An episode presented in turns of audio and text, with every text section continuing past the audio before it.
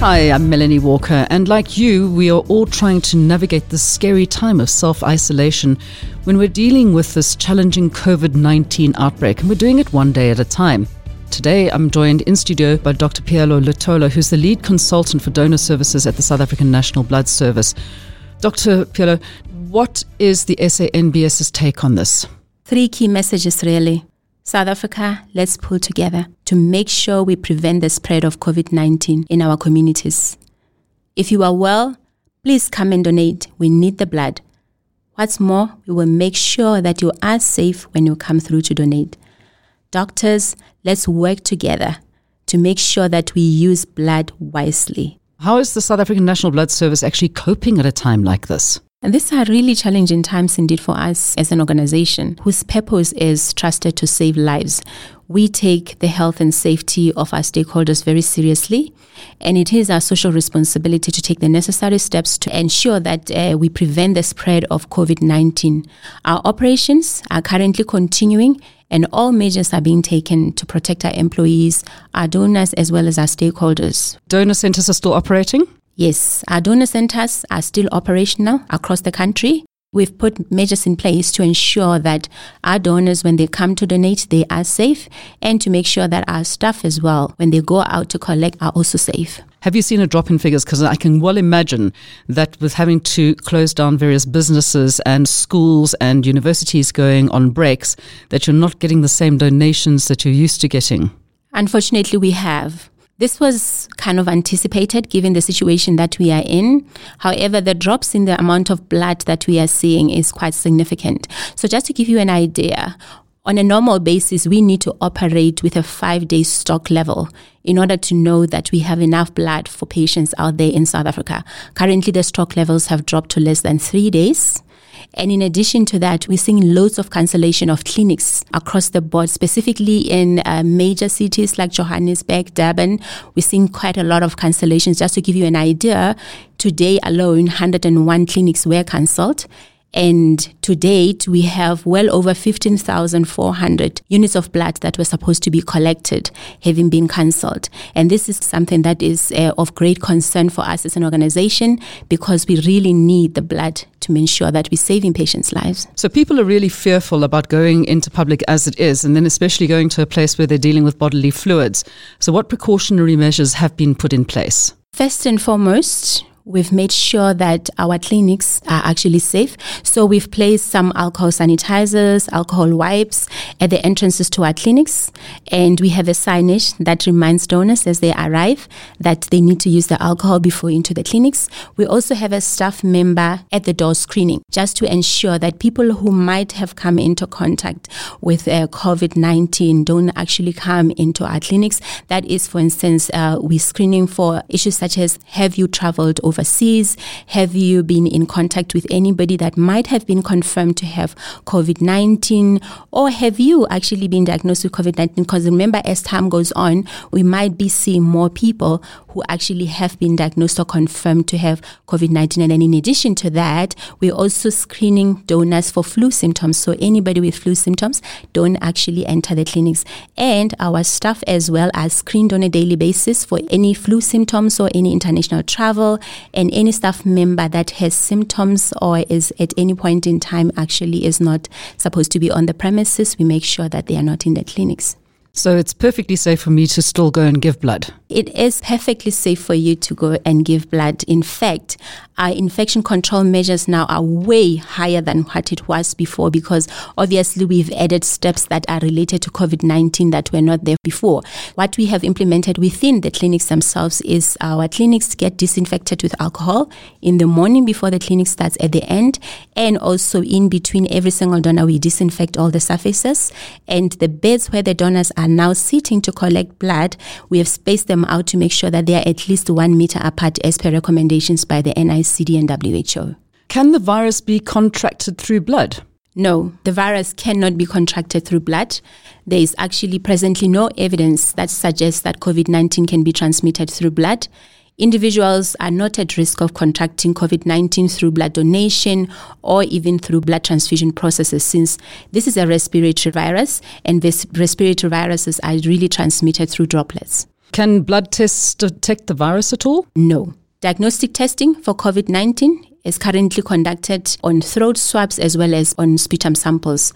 This is part of the reason why uh, I think some people were getting confused and there was misconception around whether we do test for COVID 19 because we deal with blood. The tests for COVID 19 are not on blood. Okay, now what happens to blood if any other infections detected in my blood? Well, should we detect any infections in your blood that are cause for concern, SANBS would then get in touch with you and advise you on the infection and the appropriate steps that you would need to take. Many people may be wondering why it's still important to continue donating blood during this time. What is the reason? Because this is not a blood-borne disease. The need for blood is likely to increase. We anticipate that there's likely to be added pressure on the blood supply given the coming holidays of Easter or Ramadan, the winter months. But most importantly, we have seen a decline in the number of people presenting to donate because everybody is now afraid to be out there. And therefore, that also is impacting. And very importantly, schools and universities have already been closed. This is a major source of blood collection for us. So there's definitely a huge need for people to come and donate. Therefore, I would like to really urge healthy donors across all blood groups please do continue to come and donate blood to ensure that we have enough blood levels and blood stocks for patients in need. How can doctors or hospitals be responsible with blood usage at this time? This is a very critical aspect as well. Doctors need to make sure that they use blood only for patients that actually need transfusion. Given the fact that the blood stocks and blood levels are expected to decline even further than they've already begun uh, declining. Doctors need to make sure that uh, they use blood sparingly. So there's multiple measures that we have in place for this. One of the measures that we have is especially for hospitals that have a 24-hour blood bank, doctors can order one unit at a time, making sure that blood doesn't get wasted, ordered and then not used. There's also what we call a BRB hamper, which is blood on returnable basis, which enables doctors to return blood in a manner that can still be used for another patient. And then lastly, we have a program called Patient Blood Management, which deals with measures in which blood conservation can actually take place. Okay, well, what does that actually mean? Patient blood management in practical terms consists of three main pillars. The first pillar is making sure that preoperative anemia for patients is managed. So patients who might necessarily need blood when they go for operation, making sure that you give them treatment such as iron replacement, iron treatment, iron therapy, etc. before they go for surgery. The second pillar is intraoperative, where you ensure that during surgery itself you conserve blood as much as possible. How that can be done includes aspects such as ensuring that the surgeon who's conducting the surgery is skilled enough, ensuring that there is no unnecessary wastage of blood, and also ensuring that the patient's temperature is maintained within the required levels, as well as making sure that the patient is not on any medication that can actually end up leading to blood loss. And the third pillar? The third pillar is really about harnessing the patient's own physiological mechanisms that are meant to ensure that they actually don't go into a state of anemia. Where can I donate and where can I find out more information? Well, you can donate at any of our sites. Uh, you can go to our website to locate a site which is nearest to the area where you are.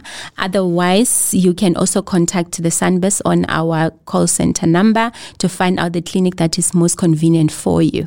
And to find more information really related to COVID 19, you can contact the National Institute for Communicable Disease, NICD, on their COVID 19 hotline number, which is 0800 029 What should people look out for before they even think about going into one of the clinics? Any symptoms of flu, so that would be runny nose, coughing, sneezing, sore throat, fever, we discourage uh, people currently who have those symptoms. Our advice is please do delay donation until your symptoms have cleared. And once your symptoms have cleared and you're well, please do present to come and assist us with this very important work of collecting blood. So numbers have declined radically. What innovative measures have SANBS been putting in or intend putting in to be able to get people to donate? We have had to relook the way we collect blood. While we used to collect blood mostly from uh, businesses, from schools, community gatherings, churches, etc., these places are now not as ideal for us to collect from because we're seeing high cancellation from these areas. So now we're starting to look at alternative ways. We need to go where the people are. So what we're going to be doing now is actually visiting people in their homes, coming to homes to collect blood from, for instance, from the estates. So what we would really like, want to appeal to the public is if uh, you do get an invitation from your estate manager that the SANBS is coming through to collect blood, please do come through and assist us, uh, assist the nation by coming through to donate. And we can really assure you that we've put all measures in place to make sure that when you do come through to donate, you will not be placed at risk of contracting COVID 19. So, Dr. Pielo, any last thoughts here? The message really is simple. As South Africans, let's pull together and make sure we prevent the spread of COVID 19 in our communities. If you're well and you can, please come through and donate. We really need the blood for our patients out there, and that your safety from COVID 19 is definitely not compromised. Doctors, let's use blood wisely. Let's use blood only in instances and for patients who really need the blood. Well, there you have it. And if you would like to find out more about where to go and donate, please do get along to the website sanbs.org.za. There's all the information you need there. And in the words of our president, if we act swiftly with purpose and collectively, we can limit the effects of the coronavirus on our people and our country. And thank you. That was Dr. Pielo Latola from the South African National Blood Services sharing crucial information for blood donors in the country during the outbreak of COVID 19.